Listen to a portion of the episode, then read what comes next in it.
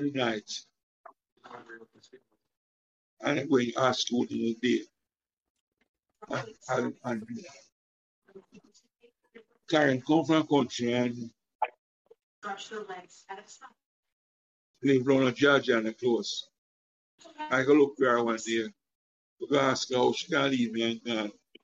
You know, I know why she did.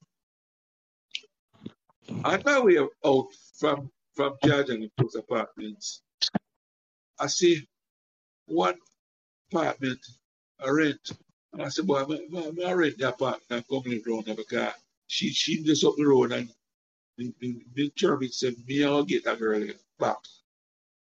So remember to like, share, and subscribe these Pembroke Hall Members podcast so neither you nor your friends will miss another memorable conversation.